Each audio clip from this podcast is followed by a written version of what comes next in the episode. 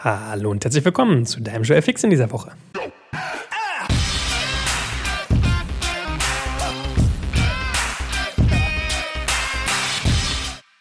Mein Name ist Joel Kaczmarek und heute sprechen wir über das Thema Podcast-Werbung. Ich werde dir alles erzählen, was ich darüber weiß, mit dem Ziel, dass du hinterher für dich klar bist, ob das eine Werbeform ist, die für dich interessant sein könnte oder vielleicht auch gerade nicht. Das heißt, du wirst lernen, was macht man damit, wofür ist sie gut, wie wird sie umgesetzt, welche Besonderheiten gibt es vielleicht am Markt, was muss ich eigentlich rund um Zielgruppe wissen, um Messbarkeit und natürlich auch, was kostet das Ganze und wie gesagt, was ist eigentlich wichtig dabei. In diesem Sinne, los geht's! So, also mitten in die Materie rein. Ich erzähle euch heute von diesem Thema in einer Woche, da ich gefühlt schon wieder 4, 5, 6 Sales-Calls hatte und habe für mich festgestellt, ich erzähle irgendwie immer das Gleiche. Das heißt, die Leute haben eigentlich immer die gleichen Fragen oder man ist eigentlich relativ noch ein bisschen missionarisch unterwegs bei diesem Thema und ich tue mir damit quasi sogar einen eigenen Gefallen. Ja? Wenn ich jetzt einmal gut in einem Podcast erzähle, wie Podcast-Werbung funktioniert, dann muss ich das nicht jedes Mal auch für unsere Werbepartner in dieser Tiefe vielleicht machen. Ja? Also vielleicht auch ein kleiner Egoismus hier. Eine Sache vorweg, wenn du selber Bock hast, Podcast-Werbung zu verkaufen, by the way, wir suchen gerade wirklich händeringend Salespersonen bei uns, also Head of Sales, Sales Manager, alles in dieser Richtung ist für uns super, super spannend. Dann melde dich bei uns oder wenn du jemanden kennst, für den das zutrifft, dann auch. Ja? Also so viel Egoismus sei mir am Anfang noch zugestanden. Wir sind ein cooles Team, wir haben ein cooles Büro, wir zahlen gut und fair, haben coole Kunden, also hier ist eigentlich alles cool. Ihr merkt das. Ne? So, aber ans Eingemachte. Podcast-Werbung. Das allererste, was ich immer jemandem erkläre, wenn ich über Podcast-Werbung rede am Telefon ist, wofür ist sie eigentlich gut? Weil ich glaube, sauberes Erwartungsmanagement ist dabei sehr, sehr wichtig.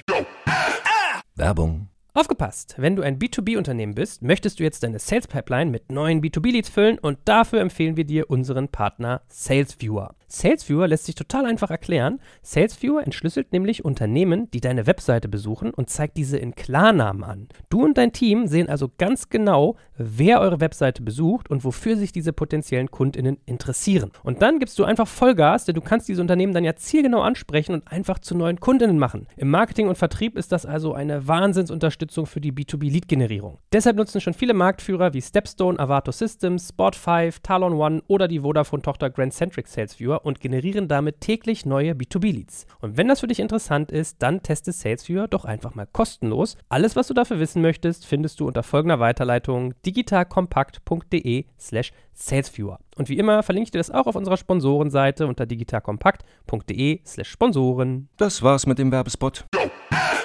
Podcast-Werbung hat dezidierte Stärken und Achtung, jetzt kommen einige englischsprachige Buzzwords, die ich euch alle Stück für Stück erkläre, aber sie geben es leider ganz gut wieder. Podcast-Werbung hat wirklich seine Stärken, wenn es um das Thema Awareness geht, um Thought Leadership, Top of Mind sein, Branding und hochwertige Leads. Gehen wir es mal durch, was meine ich damit? Awareness bedeutet, man wird quasi mit seinem Produkt bekannt. Also alles, was Markenbekanntheit steigert, alles, was Bewusstsein über eine Marke oder ein Produkt stärkt, das geht sehr, sehr gut mit Podcasts. Thought Leadership aufbauen meint, ihr als Kunde jetzt, also wenn euer Kunde zu euch kommt, möchte gerne erreichen, dass wenn es ein bestimmtes Thema gibt, über das gesprochen wird, dass man an ihn denkt, dass er quasi als Führer wahrgenommen wird in diesem Themenbereich. Ja? Thought Leadership aufbauen. Drittes Thema, Top of Mind, ist ein bisschen ähnlich.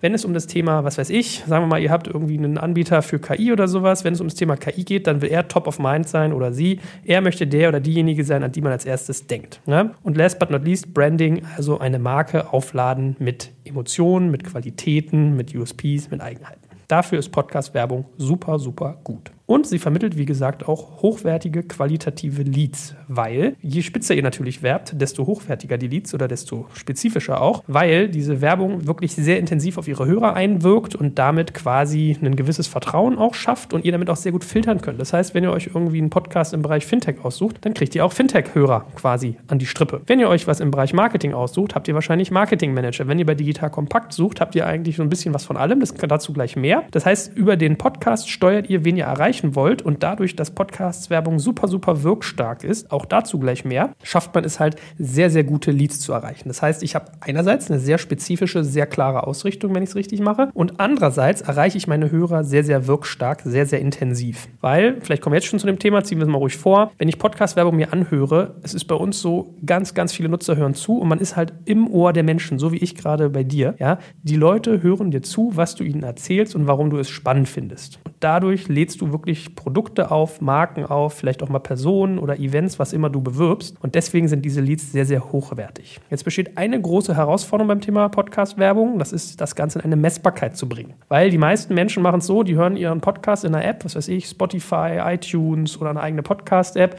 hören was, wechseln in den Browser rüber, rufen das Produkt auf, zack, und schauen es sich an. Wir kommen später zum Thema Messverfahren, wie man das messen kann. Aber ihr merkt schon, es gibt sehr, sehr viel Streuverlust bei der Messbarkeit an diesem Punkt. Ja, das heißt, man attribuiert Leute quasi eigentlich über die Podcast-Auswahl relativ gut oder relativ grob gut. Intensiv werden sie bespielt und dann werden sie auch aktiv, wenn es passt, ja, also das kommt auch mal aufs Werbemittel an, aber man kriegt es vielleicht nicht immerhin, sie zu messen.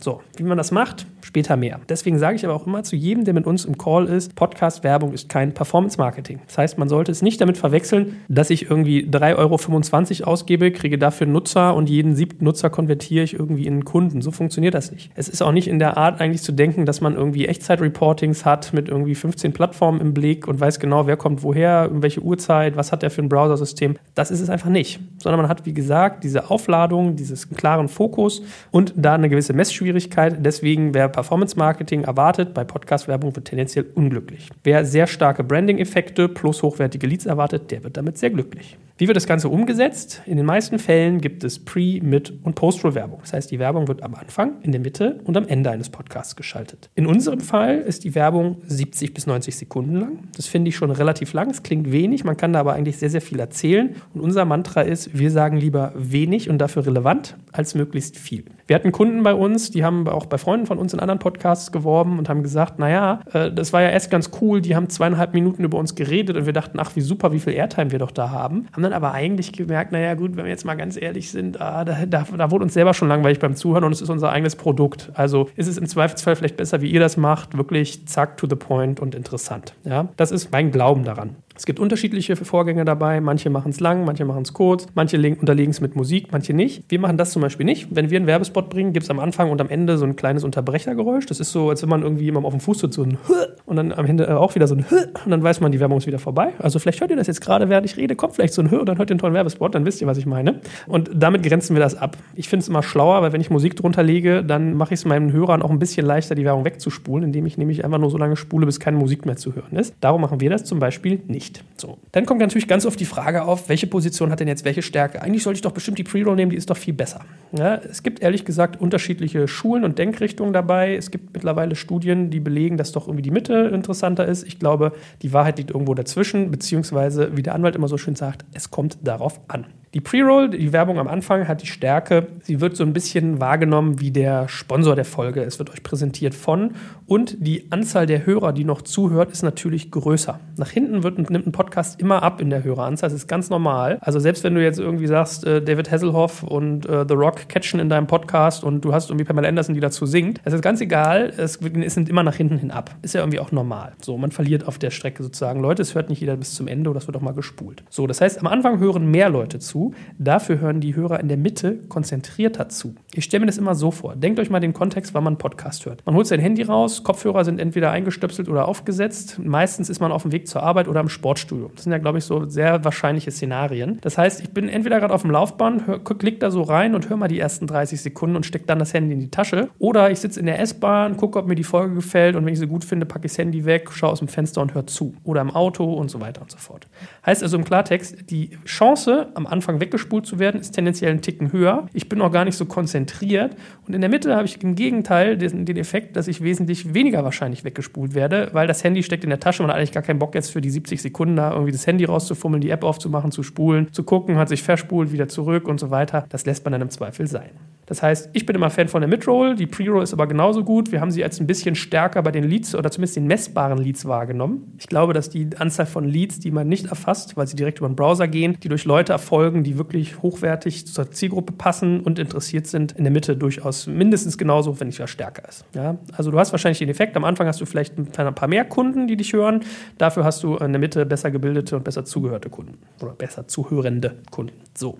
Postroll derweil würde ich sagen, also wir stärken die immer noch ein bisschen, indem wir teilweise einen Werbespot, so einen Mini-6-Sekünder reinschneiden, so, liebe Hörer, bitte bleibt bis zum Ende dran. Heute gibt es einen spannenden Tipp in Sachen, keine Ahnung, HR oder Transformation oder ein tolles Tool oder sowas. Unterm Strich ist das aber auch für einen Podcaster gar nicht so geil, weil man hat am Anfang eine Werbung, dann in unserem Fall 2 in der Mitte, dann muss ich vielleicht nochmal irgendwo in der Mitte diesen 6-Sekünder machen, der auf die Postroll hinweist und dann auch nochmal die Postroll, das ist dann schon ganz schön viel. Ja? Das heißt, man muss auch immer so ein bisschen gucken, wie viel Werbung schaltet denn eigentlich ein Podcaster, auf welche Dauer von Folge. So. Wir machen bei 40 Minuten 3 Werbespots, einen am Anfang, 2 in der Mitte und hinten raus bewerben wir eigentlich immer nur noch eigene Sachen, weil wir, wie gesagt, glauben, dass man nach hinten raus schon stark aussteigt. So. Unsere Werbung, und das ist auch, glaube ich, bei den meisten anderen so, ist sogenannt Host-Read, also durch den Gastgeber vorgelesen, durch den Moderator. Warum macht man das? Zum einen ist die Werbung dadurch sehr nativ. Das heißt, es gibt kaum irgendwie einen Medienbruch zwischen dem gesagten Content und dem eigentlichen Werbeteil. Er wird trotzdem abgehoben, aber es ist immer noch sehr nah dran aneinander. Man nimmt die ganze Glaubwürdigkeit des Moderators mit und die Werbemittelerstellung ist für den Kunden natürlich denkbar aufwandsarm. Ja, also es ist wirklich simpel, so eine Podcast-Werbung zu erstellen. In unserem Fall ist es zum Beispiel so, wir haben eine Landingpage, die nennt sich digitalkompakt.de/briefing. Da kann man genau sehen, was wir abfragen von unseren Kunden. Ja, da tragen sie dann einfach ein, was sind die USPs, welche Landingpage sollen wir ansagen und geben uns einen Formulierungsvorschlag.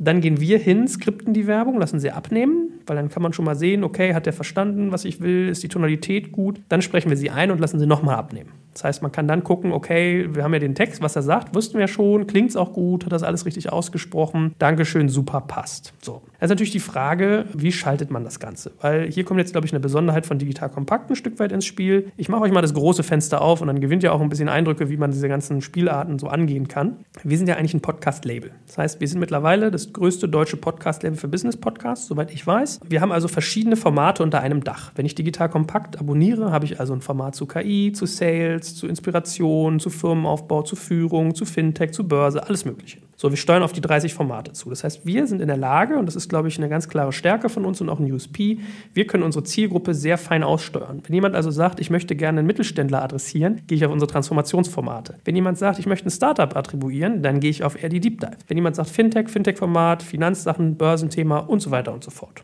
Gleichzeitig, wir fokussieren natürlich auch darauf, sehr, sehr hohe Qualität auf der Inhaltsseite zu haben, dass diese auch sehr zeitlos ist, damit die Wahrscheinlichkeit, dass ein Podcast auch später angehört wird, immer noch hoch ist und damit auch die Werbung. Und wir geben halt sehr, sehr viel Fokus auf das Thema Schnitt. Das heißt, wir schneiden technisch, dass man keine Störgeräusche hat, keine Amps, kein Schmatzen, keine langen Pausen und so weiter. Und wir schneiden auch redaktionell, dass es einfach relevant ist, was da passiert. So, zurück zum Thema. Wir kriegen also dieses Briefing und dann lassen wir es abnehmen. Einmal geschrieben, einmal aufgenommen und dann ist die Frage, wo kommt es denn hin? Wir lassen uns dann Indikationen geben, weil das ist, wie gesagt, unsere Besonderheit. Wenn man jetzt in einem Podcast für Fintech wirbt oder für Marketing oder für New Work oder für E-Commerce, dann ist das natürlich relativ klar. Dann brauche ich eigentlich eher einen Zeitraum anzusagen und welche Positionen mir wichtig sind. Aber in unserem Fall hat man auch den Luxus, man kann sich quasi die Zielgruppe noch aussuchen. Das heißt, wir lassen uns meistens Indikationen geben, okay, wen möchtest du erreichen, was ist dein Zeitraum, den du hast und was für einen Aufschlag wünschst du dir. So, und da kommen wir jetzt mal schon in Empfehlungen quasi. Wenn ich jetzt sage, es gibt diese Host-Read-Werbung, die 70 bis 90 Sekunden lang ist, am Anfang, in der Mitte oder am Ende erscheinen kann, wie oft sollte ich denn eigentlich so einen Werbespot schalten? So, und wir sagen eigentlich immer, so ein Minimum von 5 Spots macht Sinn.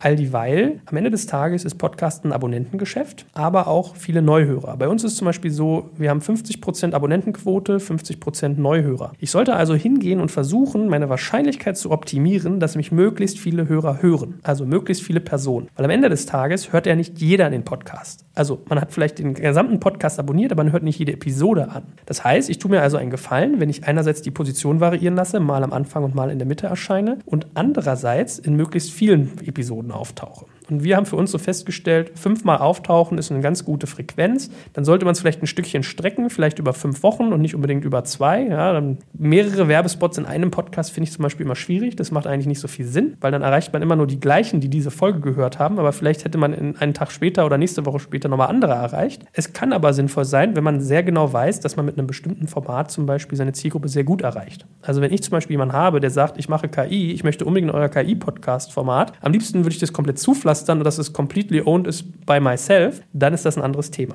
Dann kann man zum Beispiel auch hingehen, und das bieten wir an, dass es sogenannte Staffelsponsorings gibt. Das ist vielleicht eine Besonderheit von uns, weil wir halt unterschiedliche Formate haben. Wenn jemand sagt, wow, ich weiß, ich muss die Fintech-Leute bei euch adressieren oder ich will nur die ganzen KMUs haben, dann kann man zum Beispiel hingehen und bei uns eine ganze Staffel eines Formates buchen, hat quasi diese Themenexklusivität. Hat natürlich den Vorteil, dass man die Leute genau trifft. Mit dem Risiko, wenn man sich vertan hat, hat man irgendwie seine ganze Power auf die falsche Zielgruppe gesetzt. Aber das weiß man eigentlich, ob die passt oder nicht. Eine Staffel bedeutet bei uns immer 10 Folgen. Man kann das auch eine Halbstaffel machen. Das geht zum Beispiel auch, dass man sagt, 5 Folgen möchte ich gerne jetzt nur E-Commerce machen, weil ich will E-Commerce-Händler erreichen. Das sind so ein paar der Schaltungslogiken, die dabei eine Rolle spielen. Jetzt nochmal ein bisschen zur Umsetzung von der Podcast-Werbung, was die so für Effekte hat. Also man darf sagen, Podcast-Werbung hat eine wirklich sehr, sehr hohe Retention-Rate. Das heißt, die Leute bleiben wirklich dran und sie sind sehr aufmerksam. Unsere Wegspulraten sind so, also ich kann jetzt nur für mich sprechen, ja, wenn andere das natürlich schlechter machen, mag das bei denen anders sein. Bei uns ist es so, wenn wir 15% haben, die unsere Werbung wegspulen, dann waren wir ziemlich schlecht. Das Gros liegt bei 7-8%, vielleicht auch mal 10. Überlegt euch das mal. Fallen euch Webseiten ein,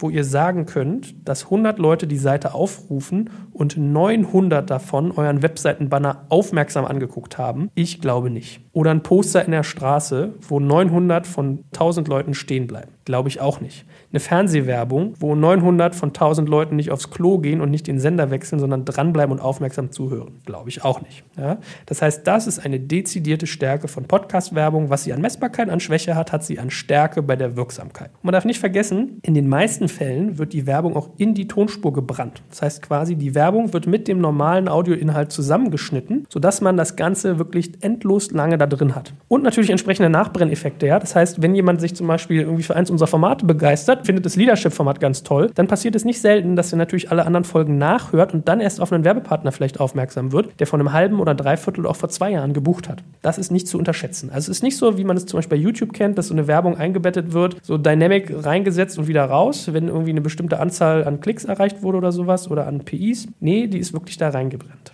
Es gibt auch Dynamic Ad Insertion im Podcast-Bereich. Das ist sicherlich eine Alternative. Das kommt gerade erst auf. Da gibt es zum Beispiel einen französischen Dienst, der das in Zusammenarbeit mit unserem Hoster Podigee auch macht. Wenn das für euch interessant ist, könnt ihr euch das mal angucken. Dann müsst ihr euch mal auf Podigee umgucken. Ich weiß nicht mehr, wie der französische Dienst hieß, fairerweise, aber die starten das gerade. Da funktioniert es genau nach dieser Logik, dass man sagt, ich lasse den Moderator einen Spot für mich produzieren und sobald irgendwie 100.000 Abrufe erreicht sind, nehmen wir es raus. Oder sobald der Zeitraum X vorbei ist, weil ich habe eine Konferenz und danach soll das gar nicht mehr kommen, kommt der Podcast raus. Ja, also Dynamic Ads Insertion auf der einen Seite, in die Tonspur eingebettet auf der anderen. So.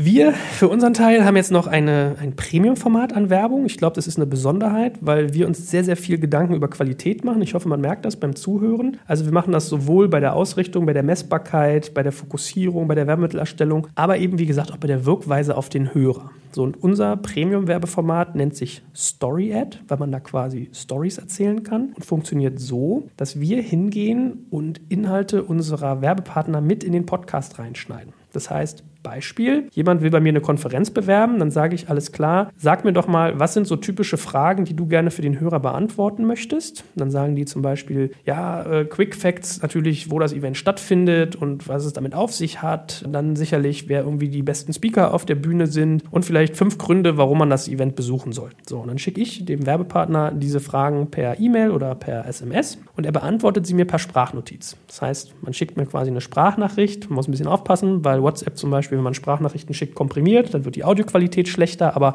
die Logik ist die gleiche. Also ich kriege im Prinzip eine Audioaufnahme meines Partners geschickt, meines Kunden und setze mich dann ins Studio, spreche meine Frage nochmal ein und schneide beides gegeneinander. Das klingt dann so, als würden wir quasi in dem Werbeblock ein Telefonat führen. Deswegen nennen wir das Story-Ad. Wir haben ganz viele Beispiele dafür, findet man auch auf Digital Kompakt, wenn man nach Story-Ads sucht. Wir haben zum Beispiel mit Horizon Studios über die Koffer von denen gesprochen. Wir hatten irgendwie Lana Labs, die Employer-Branding-Werbung gemacht haben, die dann erzählt haben, wie es ist, bei ihnen zu arbeiten. Und das ist wirklich lebhaft. Also so ein Werbeformat ist auch nochmal viel, viel interessanter als ein normales Einsprechen. Das normale Einsprechen ist schon super effektiv, aber wenn dann der Partner auch noch zu Wort kommt, ist es noch interessanter. Wenn ihnen dann Stefan Holwe erzählt, dass die ihre Koffer irgendwie aus 70 Meter Höhe auf irgendwie Pyramiden fallen lassen, um zu gucken, ob die halten. Wenn die Carina von Lana Labs sagt, warum es spannend ist, da zu arbeiten. Wenn Andreas von Zendesk irgendwie erzählt, was sie eigentlich stärker machen in Sachen Kundendienst als andere. Das sind so ein paar Beispiele, mit denen wir dann arbeiten, wo ich mal gucken würde, wenn ich jetzt Werbetreibender bin, was kann ich tun, um meine Werbung interessanter zu machen, sofern das denn angeboten wird. Dann kommt das große Thema Messen.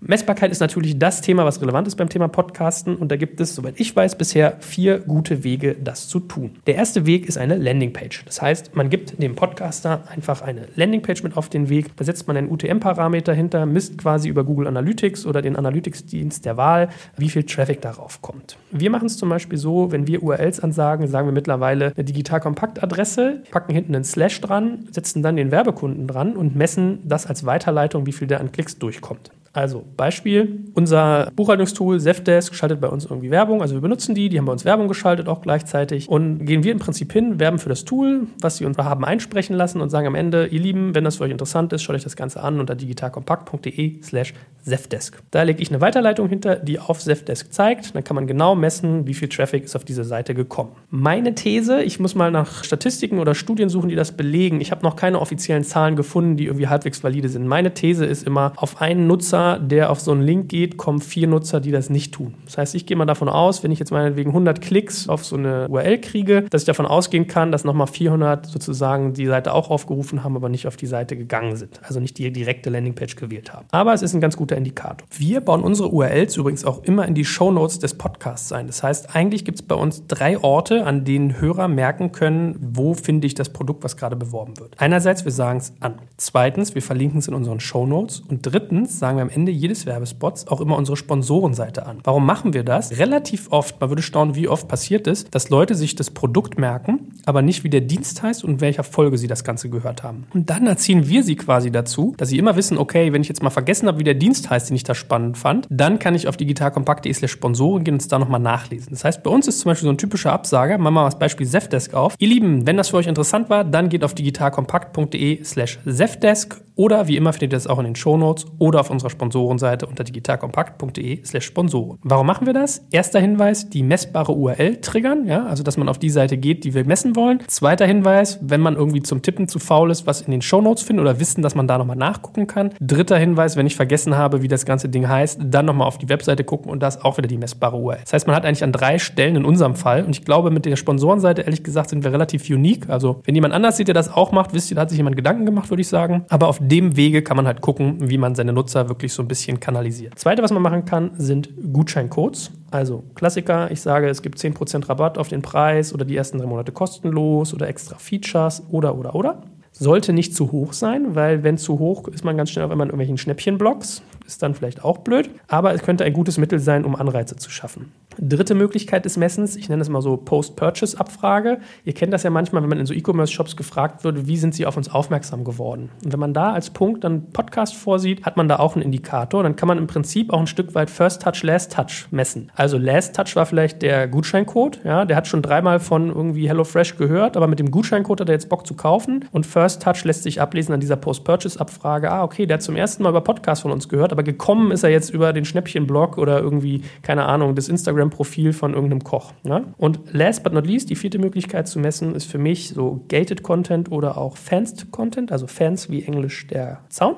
Beispiel, man ist jetzt irgendwie jemand, der im B2B-Bereich aktiv ist und hat eine spannende Studie oder eine Umfrage, eine Trendstudie, ein Marketing-Paper, ein White-Paper, irgendwas in der Art, wo man sagt, das ist hochwertig. Wir haben zum Beispiel mit Scalable Capital so gemacht, die haben ein Paper zum Thema ETF-Fonds, ja, wo man irgendwie nachvollziehen kann, wie man da investiert. So, und dann sagen wir die URL dazu an oder leiten unsere URL auf dieses Thema weiter, auf diese Landingpage. Und dann muss der Kunde seinen Namen und seine E-Mail-Adresse hinterlegen, um an diesen Content zu kommen. Das ist auch ein sehr, sehr guter Punkt, um zu messen, was kam da wirklich für qualitative Leads bei rum. Und das macht es erfahrungsgemäß auch attraktiver. Also wenn wir nach hinten raus über Tipps reden, wenn man so einen Content hat, so eine Art Appetizer, das ist immer attraktiv, seinen Kunden sowas bereitzuhalten. Was man dann als Frage stellen sollte, wenn man jetzt mit so einem Podcast im Gespräch ist, ist natürlich, wer ist deine Zielgruppe und wie viel Reichweite habt ihr? Das ist was irgendwie irritierend oft gar nicht gefragt wird. Also ihr staunt, wie viel Geld manchmal Leute bei uns parken, ohne mich überhaupt mal gefragt zu haben, wie viele Leute wir damit erreichen. Wobei ich immer 2 Sachen angucken würde. Also Zielgruppe ist klar, da kann man halt fragen, wen erreicht ihr? Bei uns ist zum Beispiel so, wir erzählen dann 75% männliche Hörer, angeordnet oder so mal lokalisiert in großen Ballungsgebieten, 20 bis 50 Jahre alt, mit einem Schwerpunkt bei 25 bis 50, digital digital affin, wir haben B2B-Hörer, nicht B2C, solche Sachen kann man dann sagen. Ja, oder wir sagen zum Beispiel auch, was wir aus Umfragen bei uns rausgekriegt haben, dass wir zum Beispiel 60% Entscheider haben, 20% Junior-Entscheider und 20% so eine Art Gemischtgruppe aus Startups, Gründern und Dienstleistern. Das ist interessant. Das, finde ich, sollte man nachfragen, um Abgleich zu machen, passt der Podcast von der Zielgruppe eigentlich zu meiner Kundenzielgruppe. Das zweite ist die Reichweite und da gibt es zwei Ebenen. Das eine ist, wie viele Abonnenten habt ihr? Das finde ich die viel, viel wichtigere und manchmal wertvollere Ressource, weil wenn ich viele Abonnenten habe, weiß ich, das sind treue Hörer, die sind markentreu und die hören auf den Moderator, das interessiert sie, was er sagt, sie hören ihm jede Woche zu, sonst hätten sie ihn nicht abonniert. Während irgendwie die normalen Hörer natürlich auch interessant sind, wenn man sich fragt, wie viele Leute erreiche ich, aber ich möchte dafür sensibilisieren, wenn ich mich mit dem Thema Podcast-Werbung auseinandersetze, dann sollte ich nicht immer danach gucken, nur auf die Quantität, also nicht nur danach gucken, wie viele Leute erreiche ich, sondern auch, wie gut erreiche ich sie und wie wertvoll ist diese Zielgruppe. Das heißt, bei uns ist zum Beispiel so, wir sagen immer, wir möchten möglichst die richtigen Leute erreichen und nicht möglichst viele. Weil was hilft es euch, wenn ihr möglichst viele Leute erreicht als Werbekunde, aber die Streuung ist hoch, der passt nicht, der konvertiert nicht, der lässt zu wenig Geld da und so weiter und so fort. Ja? Das heißt, da würde ich immer gucken, wie ist die Abonnentenreichweite aus dieser Sicht und natürlich auch, wie viele Abonnenten, also oder wie viele Hörer pro Folge gibt es. Ja? Weil wenn mir jetzt jemand sagt, ich habe irgendwie, keine Ahnung, 50.000 Abonnenten, muss das ja noch lange nicht heißen, dass eine Folge auch 50.000 Mal angehört wird. Das ist ein Fehler, den viele Leute machen. Ja? Manche kriegen halt angesagt, wie viele Hörer jemand hat, dann sagt er einem halt, wie viele Leute haben den ganzen Monat über zugehört. Das heißt aber nicht, dass das bei jeder Folge so ist, sondern dass sich das auf alle Folgen verteilt. Also kannst du ja sagen, wenn der meinetwegen 5 Folgen im Monat macht, hat 50.000 Hörer, dann hatte er wahrscheinlich 10.000 pro Folge und nicht 50.000. Deswegen ist das die zweite Metrik, die ich immer abfragen würde, wenn es um Reichweite geht. Wie viele Leute hören eigentlich eine Folge bei dir an? So, und dann muss man ein Stück weit aufpassen. Es gibt noch nicht so richtige Standards im Bereich Messungen von Podcasts. Also wenn jemand sagt, 10.000 Hörer oder 12.000 Hörer, würde ich auch immer mal nachfragen. Da merkt man dann als Podcaster, wenn ihr sozusagen solche Fragen stellt, ob ihr euch richtig mit auseinandergesetzt habt, könnt ihr zum Beispiel sagen, nach welchem Standard macht ihr denn das? Weil, wenn ich zum Beispiel bei SoundCloud bin mit meinem Podcast, dann kriege ich quasi alles angezeigt. SoundCloud ist quasi eine Basis, aus der dann RSS-Feed generiert wird, der dann in die anderen Podcast-Apps wandert, ja, also zu iTunes, zu Spotify oder auch in Podcatcher. Also stellt euch vor, ihr habt jetzt jemanden, der hat euren RSS-Feed abonniert. Das Gerät zieht sich natürlich immer die letzten 3 Folgen, dann habt ihr schon mal 3 Plays generiert, obwohl ihr die gar nicht angehört habt. Ihr habt sie nur auf eurem Gerät, weil euer Gerät sie euch vorhält, damit ihr keine Ladezeit habt, wenn ihr auf den Podcast draufklickt, aber ihr habt es vielleicht überhaupt nicht angehört. Oder ihr klickt 3 Mal auf einen Podcast oder auch 5 Mal, weil ihr den in Etappen hört, der ist so lang, dass ihr den jedes Mal irgendwie auf dem Weg zur Arbeit hört, der ist aber nur 10 Minuten lang der Weg zur Arbeit, dann ist das auch verzerrend. Anderes Thema, Spotify zum Beispiel hat unterschiedliche Metriken, ob ein Hörer angehört hat, 60 Sekunden angehört hat oder 80% angehört hat. Ja, das sagt man dann zum Beispiel in einem Stream, was wovon Spotify redet, während irgendwie SoundCloud über Plays redet. Also da vergleicht man manchmal auch Äpfel mit Birnen. So, und es gibt einen neuen Standard, der nennt sich IAB 2.0. Den setzen wir zum Beispiel auch ein. Dann werden auch wirklich nur Hörer gezählt, die mindestens 60 Sekunden gehört haben. Und wir haben diese Thematik mit, da sind Abrufe, die eigentlich nur zustande gekommen, weil ein Gerät quasi sich die Aufnahme vorhält. Die sind da idealerweise auch nicht drin. Das heißt, wenn euch jemand also eine Reichweite sagt, ihr seid Werbekunde, dann seid ihr King of the Kotlet, wenn ihr sagen könnt, hey, okay, erklär mal bitte ganz kurz bei dieser Reichweite, ist das wirklich de facto Reichweite im Sinne von IAB oder hast du irgendwie einen Soundcloud und zählst eigentlich alles zusammen, was irgendwie Apfel und Birne ist? Ne? Dann bist du schon irgendwie ziemlich gut dabei und ich glaube, dann merkt so ein Podcaster auch, dich kann man nicht verarschen. Ne? Das ist irgendwie was ich irgendwie dir gerne mal ans Herz legen würde. So. Was kostet die Party? Also ich sage jetzt mal keine De-Facto-Preise von uns, genauso wie ich keine De-Facto-Reichweiten sage, aus dem einfachen Grunde, mich nervt, wenn ich diesen Podcast rausbringe und den hört sich jemand 2 Jahre später an, dann ist die Reichweite schon seitdem explodiert oder die Preise haben sich verändert, das verfällt so schnell. Im Live-Gespräch erzähle ich das immer gerne, ist kein Geheimnis, aber ich glaube, auf Aufnahme macht das keinen Sinn, aber ich möchte euch meine Indikationen geben. Es gibt sicherlich Podcaster, und man muss jetzt aber unterscheiden zwischen B2B und B2C. Es gibt Podcaster, da gibt es dann irgendwelche Spots für 250 €. Das finde ich ehrlich gesagt aber nicht realistisch. Also das ist eigentlich auch nicht verantwortungsvoll, weil man kriegt es, wenn man es ordentlich macht, gar nicht zu dem Preis richtig abgedeckt. Man denkt immer nur, okay, der muss ja noch was einsprechen, das geht ja ganz schnell. Und als Privatmensch 250 €, wow, vielleicht ist das sein Hobby-Ding. Das macht er irgendwie 2-mal pro Podcast, hat 4 Podcasts irgendwie im Monat. Ja, klasse, so schnell kann er ja gar nicht Geld verdienen. Das funktioniert aber eigentlich nicht so. Aber das ist eigentlich semi-professionell.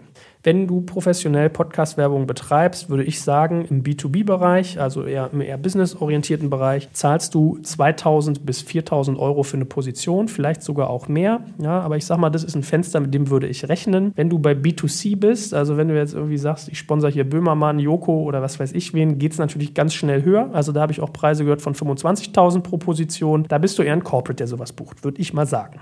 So. Oder du bist Rockstar und weißt nicht, wo mit deinem Geld. Aber dieses typische Fenster, als jetzt sagen wir mal jemand, der im Business-Kontext wirbt, der jetzt irgendwie nicht Geld presst, als wenn er irgendwie die deutsche Notenbank wäre oder die amerikanische, dann bist du so in diesem Fenster, würde ich sagen, 2.000 bis 4.000 Euro. Und da merkst du, muss man sich schon überlegen, wie man so einen Spot auch gut gestaltet, dass du das wieder rauskriegst. Bei uns ist es so, wir haben extrem viele Kunden, die gewinnen ihrerseits einen Kunden bei sich und haben die ganze Werbung schon wieder draußen. Und andere sagen halt, ja, das ist für mich aber auch ein klares Game. Auf der einen Seite kriege ich ja Bekanntheit und auf der anderen Seite auch noch Kunden.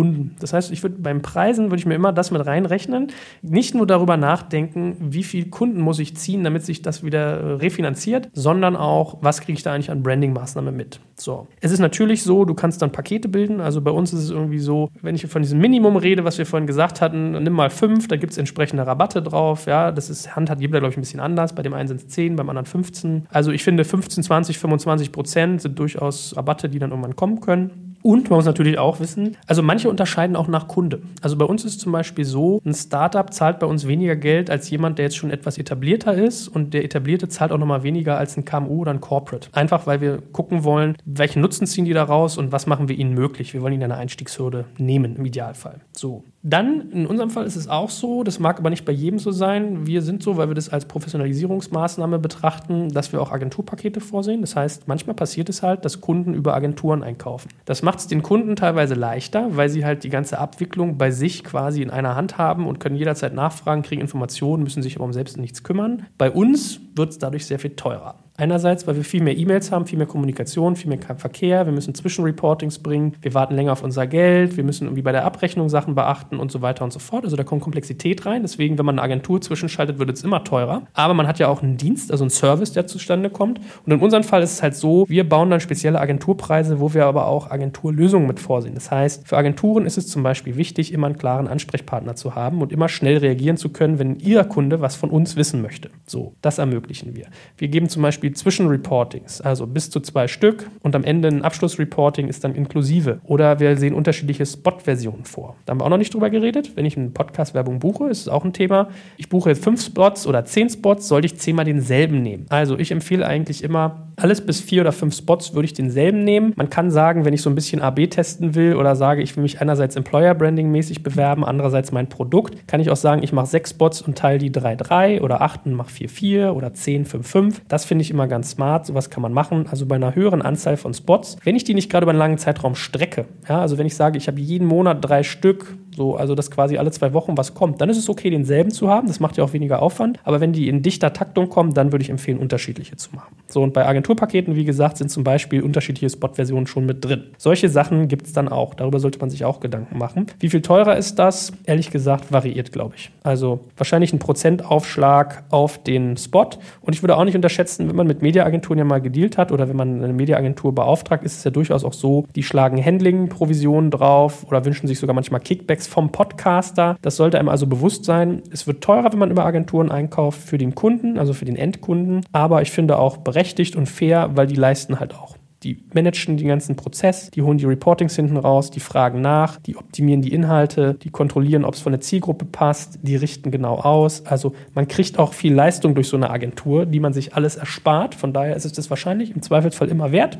Ja, aber sollte man, glaube ich, wissen, wenn man sich mit beschäftigt. So, last but not least, Einkauf. Also, wie kauft man bei einem Podcaster ein? Bei vielen macht man das direkt. Es gibt aber auch Vermarkter, ganz unterschiedliche. Bei uns ist es so, den besten Deal macht man eigentlich, wenn man uns direkt anspricht, all dieweil ich spare Geld. Also ich spare mir das Geld quasi für den Vermarkter. Das ist für mich dadurch attraktiv. Aber vor allem ist es einfach so, man hat den kürzeren Draht, man hat den direkten Ansprechpartner bei uns. Wir können viel, viel besser optimieren, wo wir es ausrichten, wie die Werbemittel gestaltet sind. Wir kriegen die Briefings besser eingetütet. Reportings funktionieren besser. Eigentlich geht alles effizienter und schneller. Heißt ja aber nicht, dass es nicht trotzdem attraktiv sein kann, über einen Vermarkter einzukaufen. Zum Beispiel, wenn ich hingehe und möchte gerne 3, 4, 5, 6, 7 Podcasts parallel bespielen. Jetzt kann ich die entweder alle 7 parallel ansprechen oder einen Vermarkter, dann ist das vielleicht der schnellere Weg. Aber auch da würde ich mich darauf einstellen, dass es tendenziell einen Ticken teurer ist, weil natürlich diese Dienstleistung, dieses Zusammenfassen, dass man einen Knotenpunkt hat und nicht 7, quasi kostet. Ne? Also, wie gesagt, in diesem Sinne, bucht bei uns direkt, dann sind wir am happysten und können das Tollste für euch machen. Und ich glaube, ihr habt einen ganz guten Eindruck gekriegt, was sozusagen, worauf es ankommt. Abschließend möchte ich euch noch 2 Sachen mit auf den Weg geben. Erstens, was eignet sich für Podcast-Werbung? Und zweitens, worauf sollte ich achten? Es eignet sich alles für Podcast-Werbung, was das Interesse verfolgt, diese Themen, die ich am Anfang gesagt hatte, Awareness, Thought Leadership, Top of Mind zu sein, Branding zu erzeugen und hochwertige Leads zu generieren, was darauf zutrifft, da funktioniert das. Ich rede jetzt ein bisschen mehr B2B-Kontext. B2C ist es aber eigentlich ähnlich. Also wenn ihr ein Produkt habt, was ihr bekannt machen wollt, eine neue Hautcreme oder sowas, dann gilt das eigentlich analog. Das heißt, es eignet sich immer gut, wenn ich ein klar umrissenes Produkt habe, was einfach zu verstehen ist und wo ich im Idealfall den USP gut und schnell verstehe. Was eignet sich nicht? Was ist schwierig? Also herausfordernd sind, glaube ich, sehr, sehr nischige Dienstleistungen, die sehr erklärungsbedürftig sind. Das kann auch gut funktionieren, das will ich gar nicht sagen, aber dann sollte man ein bisschen Gehirnschmalz in so eine Werbemittelerstellung stecken. Also Creative, wie man so im Werbebereich sagt, muss dann gut sein. Da würde ich zum Beispiel in unserem Fall hingehen und würde sagen, lass uns eine Story-Ad machen und vielleicht mit normaler Werbung flankieren, dass wir bei dem einen mehr das Feature hervorheben, bei dem anderen mehr das. Da kann man halt irgendwie ein bisschen spielen. Und generell soll es halt, wie gesagt, also würde ich dann, wenn es was Komplexes ist, es immer runterbrennen. Das heißt, wenn ich irgendwie 5 Sachen anbiete, die alle erklärungsbedürftig sind, würde ich mir ein Thema raussuchen und da sagen, mache ich zum Beispiel eine Story-Ad zu, wo ich am Ende, weil das wie gesagt konvertierungsfördernd ist, zum Beispiel ein Whitepaper anbiete, was man hinter so eine E-Mail-Wall stellt. So, schwierig in meiner Erfahrung sind Agenturen. Also wenn ich jetzt zum Beispiel sage, ich bin irgendwie eine E-Commerce-Agentur, die Webshops programmiert, oder ich bin generell eine Programmieragentur, bei mir könnt ihr irgendwie Software einkaufen, ich programmiere die euch, weil das so generisch ist. Also ich glaube, da muss man dann auch sich überlegen, was sind irgendwie konkrete Anwendungsbeispiele, wie kann ich das konkret ausrichten, dann kann auch das funktionieren. So, und last but not least, worauf sollte ich achten, wenn ich Podcast-Werbung betreibe?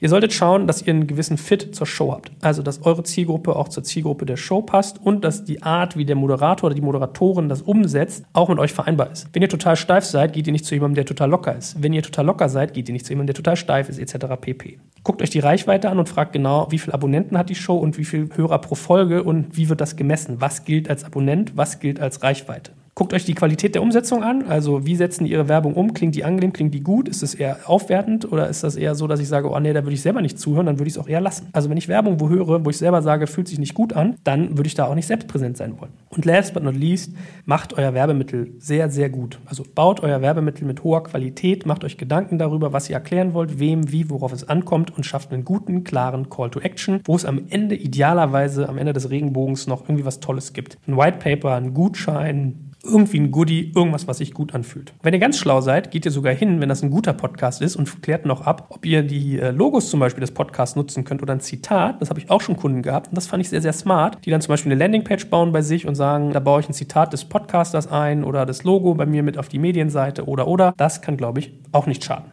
In diesem Sinne, ich hoffe, es hat dir geholfen. Wenn du Podcast-Werbung bei uns interessant findest, also es ist gar nicht so sehr jetzt gedacht als Werbeveranstaltung hier, das ist ein positiver Nebeneffekt, will ich nicht verhehlen, aber vor allem möchte ich dich waffenfähig und schlau machen. Wenn das für dich spannend ist, bei uns kannst du das alles auf der Webseite finden, unter digitalkompakt.de/podcastwerbung oder du schreibst uns einfach an redaktion@digitalkompakt.de. Ich hoffe, es hat dir viel gebracht. Du weißt für dich jetzt, bist klar, ob es für dich interessant ist oder nicht und wenn ja, dann weißt du ja eine Anlaufstation oder hast zumindest das Werkzeug, um dir auch andere anzugucken. In diesem Sinne, gutes Gelingen, danke und ciao.